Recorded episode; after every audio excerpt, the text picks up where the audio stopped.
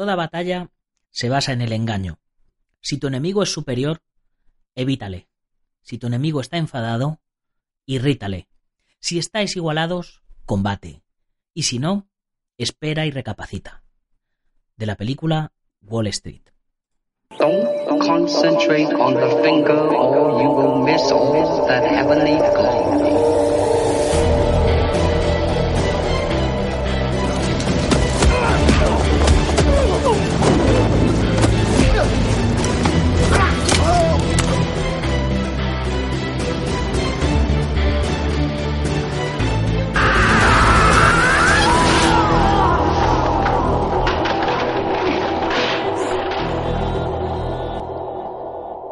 Buenos días a todo el mundo, soy Nacho Serapio, director y fundador de Dragon y te doy la bienvenida a un nuevo episodio de Dragon Magazine, tu programa de artes marciales y deportes de contacto. Hoy es jueves 21 de febrero de 2019 y vamos por el programa número 459. Y bueno, como todavía tengo voz, pues seguimos haciendo el programa. Nuestro programa de hoy lo quiero dedicar a todos los que, aparte de entrenar habitualmente, le prestéis una especial atención a lo que se conoce como el entrenamiento invisible. Un tema que salió hace unas semanas en el WhatsApp privado de la comunidad Dragon. ya sabéis que os comento siempre que tenemos un, un grupo privado muy activo donde, donde debatimos un montón de cosas. Y bueno, pues salió este tema. Y bueno, yo prometí que lo desarrollaría en uno de los podcasts, así que hoy es el día. Pero antes, permitirme recordaros que hoy en la comunidad Dragon toca la segunda lección del curso de Kyokushin aplicado del sensei David Ontoria, donde nos dará unos tips de este poderoso estilo de karate para que podáis aplicar tanto a la defensa personal como al combate deportivo. Ya sabéis, dragon.es.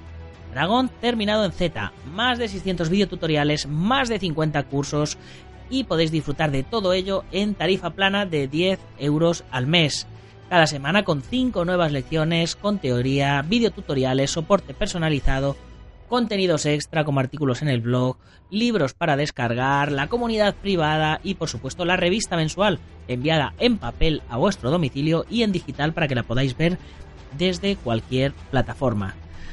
Y bueno, pues una vez hecha la introducción que hace económicamente sostenible todo esto, vamos a meternos ya directamente con el entrenamiento invisible.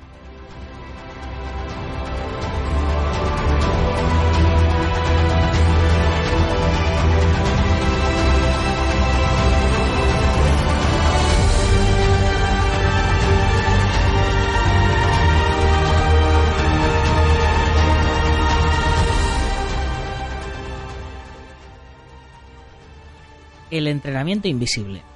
La diferencia entre ser un buen artista marcial o ser el mejor. El entrenamiento invisible es el resultado de todas las acciones que hacemos antes y después de la competición o el entrenamiento.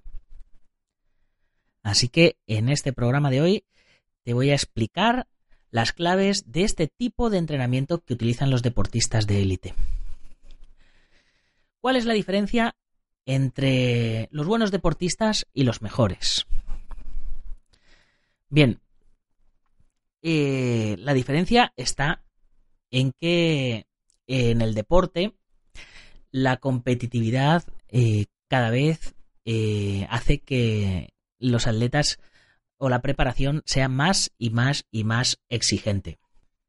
Entonces, aparte del entrenamiento físico, hay otro tipo de actividades que se tienen que hacer y que esas son mm, las que comúnmente se han conocido hoy día como entrenamiento invisible.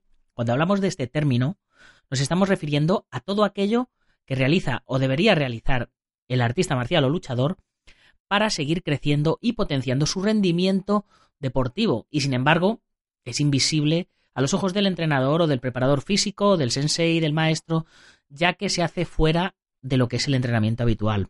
Por lo tanto, el entrenamiento invisible es una parte más de la preparación del luchador para poder llevar a cabo los objetivos deportivos. Son aspectos y hábitos a tener en cuenta para mejorar la recuperación y mantener la motivación durante la preparación. Si buscamos el entrenamiento saludable, es evidente que debemos tener una conducta adecuada fuera del horario de entrenamiento, controlando todos aquellos aspectos que pueden mejorar nuestro comportamiento en la práctica deportiva. En cambio, si hablamos de rendimiento deportivo, la responsabilidad del deportista sobre todos estos factores determinantes del éxito y el control de cada detalle se multiplican e incluso se intentan llevar al límite. No olvidemos que hay muchas más horas del día donde no se entrena que horas en las que sí se entrena. Por lo tanto, ese tiempo debe estar ocupado por un comportamiento, mm, vamos a llamarle deportivo, exigente, que tenga una transferencia positiva sobre los estímulos obtenidos en el entrenamiento. Este es uno de los pilares básicos para conseguir pasar de ser un buen luchador a ser el mejor. E incluso puede que sea la diferencia entre alcanzar o no alcanzar el objetivo planteado. El éxito está en los pequeños detalles. Ya sabéis la frase que digo siempre, que el detalle marca la diferencia. El entrenamiento deportivo es un proceso planificado y complejo que organiza cargas de trabajo progresivamente crecientes orientadas a la estimulación de los procesos fisiológicos de supercompensación del organismo en el deportista, favoreciendo así el desarrollo de las diferentes capacidades y cualidades físicas con el objetivo de promover y consolidar el rendimiento deportivo. Eh, vamos, básicamente el entrenamiento deportivo es un proceso planificado para mejorar, nos lleva a un límite, nos lleva a, a, un punto en el que en el que nunca habíamos llegado y el cuerpo automáticamente mm, dice, ostras, eh, jamás pensé que iba a llegar aquí, voy a prepararme por si vuelvo a llegar aquí. Y cuando el cuerpo se prepara en el descanso, lo digo siempre que, digamos que cuando el músculo crece es en el descanso, cuando el músculo está, cuando el cuerpo está entrenando es cuando, cuando rompemos las fibras y demás, pues cuando no está entrenando es cuando realmente se crece y se gana velocidad y se gana potencia, se gana elasticidad, etcétera, etcétera. ¿Qué es la supercompensación? Lo que, lo que en el entrenamiento invisible se llama supercompensación. Pues es el proceso de entrenamiento que trae consigo la estimulación del organismo que produce la fatiga en el deportista. La fatiga, la rotura de fibras, etcétera. Esa estimulación facilitada por el entrenador o preparador físico busca una supercompensación del organismo para producir una adaptación del luchador a las situaciones que se pueden dar. Para poder enlazar estos procesos es preciso que entre ambos haya una recuperación del organismo, la cual producirá ese principio de supercompensación. Es decir, lo que os digo siempre, que es tan importante descansar como entrenar. Es evidente deducir el luchador no puede rendir a su máximo nivel cuando su organismo no está recuperado o posee una acumulación de fatiga excesiva. Por lo tanto, entre otras cosas, el luchador después de su sesión de entrenamiento debe recuperarse, descansando y llevando a cabo procesos que estimulen esa recuperación, con el objetivo de poder rendir a un nivel óptimo en el siguiente esfuerzo, gracias al principio de supercompensación y adaptación al estímulo. Si no, vais a caer enfermos, como me ha pasado a mí en estas semanas con todo el trabajo que he tenido. Otro de los factores determinantes para el entrenamiento y la recuperación del organismo es la nutrición y la hidratación del luchador, ya que le garantizará poder llevar a cabo todos los eventos fisiológicos de manera correcta, favoreciendo su actuación en el entrenamiento y estimulando la recuperación en el descanso. De ahí que lo que os estaba diciendo hace un momento, que que yo que estas semanas he tenido exceso de estrés porque estaba pues eso la, la todo, el, todo el trabajo de Dragon, la mudanza, la reforma, el entrenamiento, etcétera, pues eh, te lleva a, a sobrecargarte, a, a, pasarte y luego el cuerpo lo paga. Así que hay que tener mucho ojo con el sobreentrenamiento. Un luchador requiere de unas necesidades psicológicas exigentes para mantener sus niveles de rendimiento en el entrenamiento y en la competición. Muchos eh, profesionales coinciden en que la preparación psicológica del luchador garantiza un buen porcentaje de su éxito. Varios son los casos donde los luchadores llegan a niveles de sobreentrenamiento a causa de factores psicológicos. Por lo tanto, su preparación es otro de los detalles a tener en cuenta en el entrenamiento deportivo y en la competición, teniéndose que controlar además en un horario extradeportivo sin la ayuda del entrenador o del preparador físico. Entre estos factores destaca el cuidado o higiene personal del deportista, como aspecto relevante para cuidar el rendimiento deportivo. Cuando hablamos de ello, Nos estamos refiriendo a todos aquellos cuidados que debemos tener sobre nuestro organismo y que pueden perjudicar nuestro rendimiento.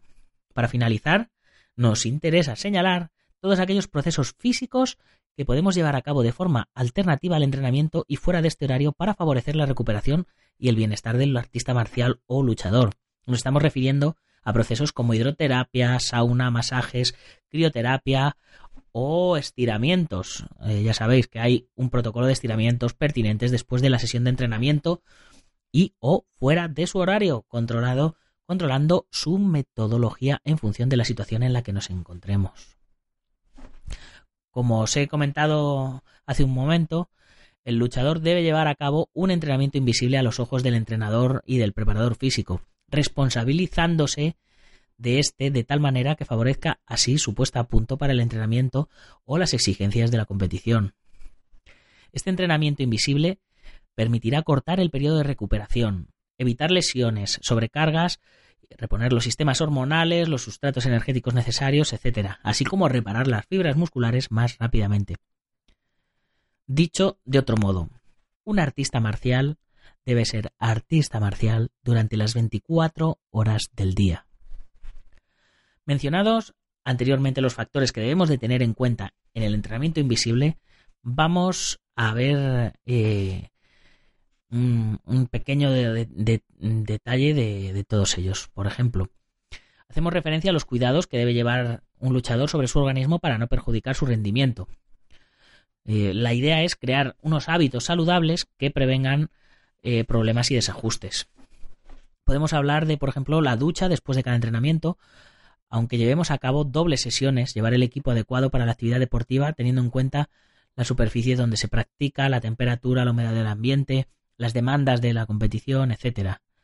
Los cuidados bucales, llevar, llevar a cabo una revisión dental periódica para evitar las caries, ya que éstas pueden producir lesiones musculares. Ya sabéis que cuando os duele una muela, os duele un diente, eso repercute en todo el cuerpo. Y si no lo sabéis, afortunados sois, vigilarlo bien. Mantener el calzado en condiciones para la práctica deportiva, controlando la amortiguación, adherencia, etcétera, y evitando que los cordones estén deteriorados, que se lleven puestas plantillas pertinentes, a ver si las zapatillas están en buen estado, etcétera. Parece mentira, pero eh, un caso personal que me pasó a mí fue que al cabo de los años me salió fascitis plantar y no sabía de qué, de qué podía ser. Y bueno, eh, fue, me estuve dando masajes, estuve cuidando, me estuve haciendo todo lo que me recomendaron. Y aparte de ello, cambié de zapatillas porque utilizaba las zapatillas, pues básicamente las zapatillas más baratas del Decathlon. Lo siento por la publicidad, pero, pero me provocaban fascitis plantar. Hay gente a la que a lo mejor no. Pero fue cambiar de marca de zapatillas a una marca mejor. Básicamente valían el doble de lo que me costaban aquellas y jamás me, volvió, me volvieron a salir. Así que fijaros la importancia. Atender a las uñas de los pies mal cortadas, al cuidado de las durezas, ampollas y otros problemas que puedan aparecer en los pies y si existieran acudir al podólogo correspondiente para tratarlos. También ya sabéis, un uñero, eh, un callo y cosas así os hacen que no andéis bien, con lo cual eh, van a perjudicar vuestro rendimiento. Cuidar las lesiones en el tiempo y con el personal adecuado, al igual que ser sometido a una valoración global por parte de un profesional en cuanto a la realización de una analítica completa, una prueba de rendimiento en esfuerzo, para asegurarnos de que no tenemos ningún problema o contratiempo que nos pueda perjudicar en nuestra práctica deportiva. Para llevar una buena higiene y unos hábitos saludables que favorezcan eh, pues la, participación y el rendimiento del luchador, es necesario establecer un orden y una organización buena y ser exigente por parte del mismo. Tener una rutina horaria para la alimentación y para el descanso, para los cuidados, el tiempo de ocio controlado y ajustado, para los entrenamientos y costumbres antes de la competición. Todos estos aspectos influyen positiva o negativamente en el entrenamiento. Así que tener mucho, mucho cuidado. Y por supuesto, la preparación psicológica. Es necesario que todos los artistas marciales y luchadores que van a competir lleven a cabo una preparación psicológica al margen de la que se pueda llevar en su entrenamiento rutinario. Es importante realizar un entrenamiento psicológico específico a la hora de autorregularse como luchadores y de establecerse objetivos, retos a corto plazo alcanzables y realistas. Muchos autores coinciden en que los luchadores aumentan hasta un 15% sus posibilidades de éxito si son capaces de orientar sus esfuerzos hacia unos objetivos marcados. En este sentido, un artista marcial debe marcarse un programa de preparación psicológica orientado a no disminuir e incluso potenciar la motivación e ilusión por la situación que vive. Por eso yo siempre me, me suelo hacer esto de los retos de los 100 días, etcétera. Para ello es necesario que la actitud mental sea positiva y si fuese necesario compartir las vivencias y las situaciones con personas cercanas de confianza. Yo en este caso pues os tengo a vosotros como cercanos de confianza. Además, se debe buscar la relación y el control de la ansiedad antes de, un evento o de un esfuerzo importante. Por ello, es fundamental controlar el ritmo de la respiración y desviar la atención hacia cosas que no provoquen estrés excesivo. Dentro de esta preparación psicológica como luchadores, debemos centrar este tipo de entrenamiento en la concentración y mantenimiento del foco atencional del mismo a través de ejercicios orientados a estos objetivos. Para ello, la técnica de la visualización es muy importante, haciendo que el luchador sea capaz de ver las acciones más importantes que tendrá que hacer eh, dentro del ring, eh, dentro del tatami, dentro de la jaula, determinando parte del resultado. Ahora vamos a hablar de la recuperación. El proceso de recuperación garantiza el principio de supercompensación del luchador y permite al organismo adaptarse a las exigencias pertinentes. Si al final de una o varias sesiones de entrenamiento exigentes no descansamos y no nos recuperamos correctamente, no asimilaremos bien las cargas y el proceso acumulativo buscado y el entrenamiento será negativo, llevándonos a lo que se llama catabolismo, degradación muscular, a la acumulación de productos de desecho, el lactato, las agujetas y la inhibición de producción de algunas hormonas, es decir, la habremos cagado. Todo esto dará paso a un estado de fatiga y en el peor de los casos de sobreentrenamiento. Por lo tanto, para afrontar vuestra próxima sesión de entrenamiento o próxima competición con garantías de éxito, debéis compensar el desgaste sufrido con una correcta recuperación. También los estiramientos son muy importantes. Garantizaremos la recuperación a través de factores estimulantes de ella, como pueden ser los estiramientos de los grupos musculares afectados por el entrenamiento. Su metodología corresponderá a la ejecución de una elongación muscular prolongada durante varios segundos de forma estática. De esta manera reduciremos la tensión y el tono muscular, favoreciendo los procesos de recuperación tras el entrenamiento. Estos estiramientos realizados pueden llevarse a cabo de forma activa o pasiva, aunque con esta última permitiremos que el deportista se relaje y desvíe su atención mientras es asistido en los estiramientos por un compañero o por un preparador físico, garantizando alguna mejora en la recuperación con respecto a la forma activa.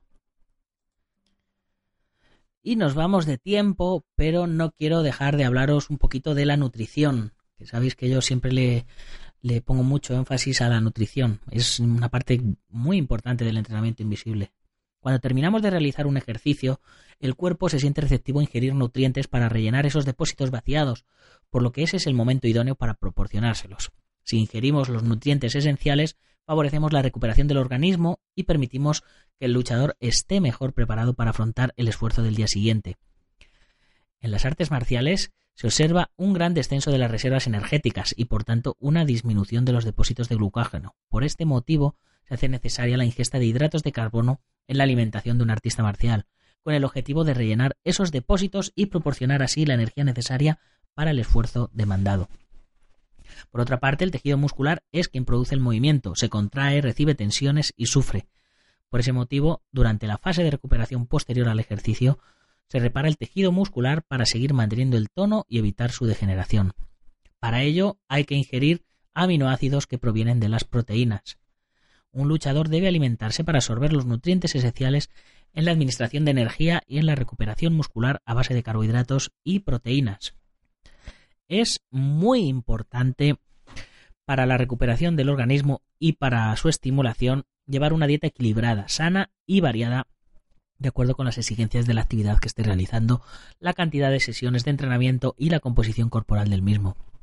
En este sentido, la hidratación también es muy importante, y es que la deshidratación es uno de los peores enemigos de los músculos y las estructuras tendino-ligamentosas. Nos puede producir rigidez, desfavorece los procesos fisiológicos del organismo, nos puede dar calambres, etc. Así que prestar muchísima atención a ello. Hay suplementos como los que nosotros tenemos en la línea de Dragon Nutrition que son productos de carácter natural mm, que pues que os van a ayudar a en la medida de lo posible a equilibrar vuestros vuestros requerimientos nutrientes para, para equilibrar vuestro nivel y que eh, no se vea perjudicado vuestro rendimiento, al contrario, que se vea, que se vea potenciado. También las vitaminas son muy, muy importantes, así que, eh, hay que hay que tomar vitaminas porque eh, muchas de ellas tienen antioxidantes y actúan contra los radicales libres del organismo. Ya sabéis que el cuerpo cuando trabajamos, cuando lo entrenamos, lo que hacemos es oxidarlo, ¿no?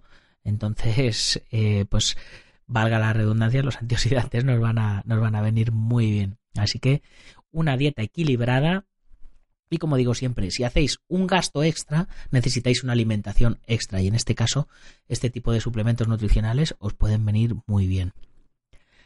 Y para concluir, vamos a pensar que, que como luchadores o artistas marciales tenemos que, trabajar nuestro cuerpo como si fuéramos profesionales. Algunos, eh, pues ya veréis, de hecho, algunos que estoy yendo, pues los, los seréis, ¿no? Seréis luchadores profesionales.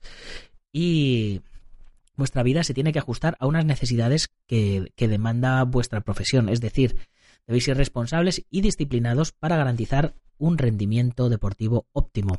Por lo tanto, eh, vuestra principal arma es vivir como artistas marciales durante las 24 horas del día, sin olvidaros de el protagonismo que requiere la disciplina y el orden exigente propio de las artes marciales. Son pocos los que están considerados deportistas de élite, quienes pueden realizar todo con los tiempos y criterios específicos.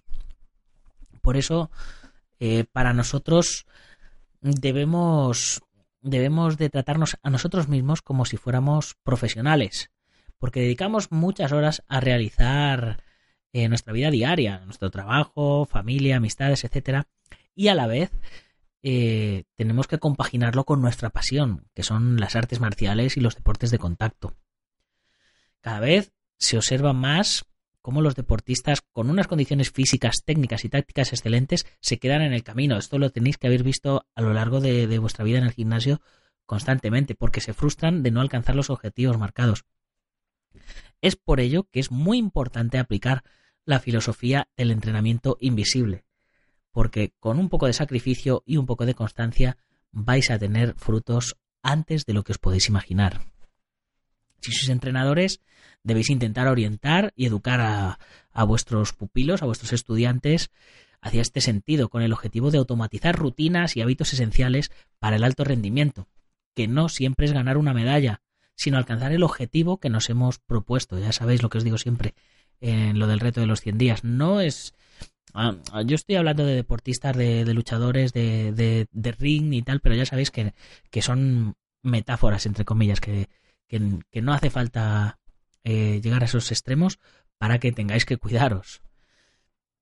El entrenamiento eh, asimilado así es el entrenamiento adecuado. Por lo tanto, prestar atención al nivel de estimulación que tenéis, a qué debéis controlar, exigiros un poquito más, asimilar esa parte de entrenamiento invisible como forma de vida, y de esta manera vuestro trabajo será más eficaz cuanto más responsables y comprometidos invisiblemente seáis con respecto a todo lo que os he estado mencionando hoy. Debemos educarnos y ser conscientes de que la gravedad de nuestros actos en horarios fuera del entrenamiento pueden no solo no favorecer la asimilación de lo que hemos entrenado, sino que además puede perjudicar el proceso y el resultado de los mismos. Esto es lo más importante del entrenamiento invisible. Y con esto me despido ya por hoy, chicos. Hoy me he alargado un poquito más, pero, pero bueno, creo que era importante eh, el tema. Espero que os haya gustado ya sabéis que si os hace falta algo de material para entrenamiento, tenéis dragon.es. Si queréis mejorar vuestro entrenamiento invisible, tenemos nuestra línea de nutrición también para luchadores. Así que ya sabéis, echarle un vistazo. Ya sabéis, miembros de la comunidad Dragon, 15% de descuento, gastos de envío gratis. Y si tienes una marca, tienes un negocio o simplemente te apetece ayudarnos a que este proyecto siga adelante, puedes convertirte en uno de nuestros patrocinadores como IPM, International Martial Union, de Maestro Martín García, Centro Deportivo Buga en Quidoyo, en Yuncos, Toledo, Ángel Ruiz Gym en Las Rozas, Madrid, el Maestro Internacional Joaquín Valera de Janmin Quido en Valencia y Castellón, nuestro programa hermano MM Adictos, el Maestro Antonio Delicado de la mitosa Internacional Coso Ryukenpo Asociación, el Gimnasio Feijó en la zona de Río Rosas, Madrid, y spaceboxing.com de Dani Romero. Y antes de terminar, os lo vuelvo a recordar. Ya lo dije ayer y bueno, pues ya eh, estamos a un día. Mm, mañana ya estamos montando desde por la mañana todo, todos los tatamis en el pabellón polideportivo de Magán, Toledo, para la batalla de Toledo 7 que tendrá lugar el próximo sábado y domingo. Os espero allí, chicos. Y ya sabéis, si os ha gustado el programa, compartirlo con vuestros amigos, si no con vuestros enemigos, pero compartirlo, ponernos una buena valoración, eh, un comentario, etcétera, etcétera. Ya sabéis. Y si nos oís en Sport Direct Radio, la 94.3 de la FM en Málaga y toda la Costa del Sol, pues comentárselo a algún amiguete más para que cada día seamos más y más los que seguimos Dragon Magazine. Y ya sin más, hasta mañana, guerreros. ¡Gámbaru!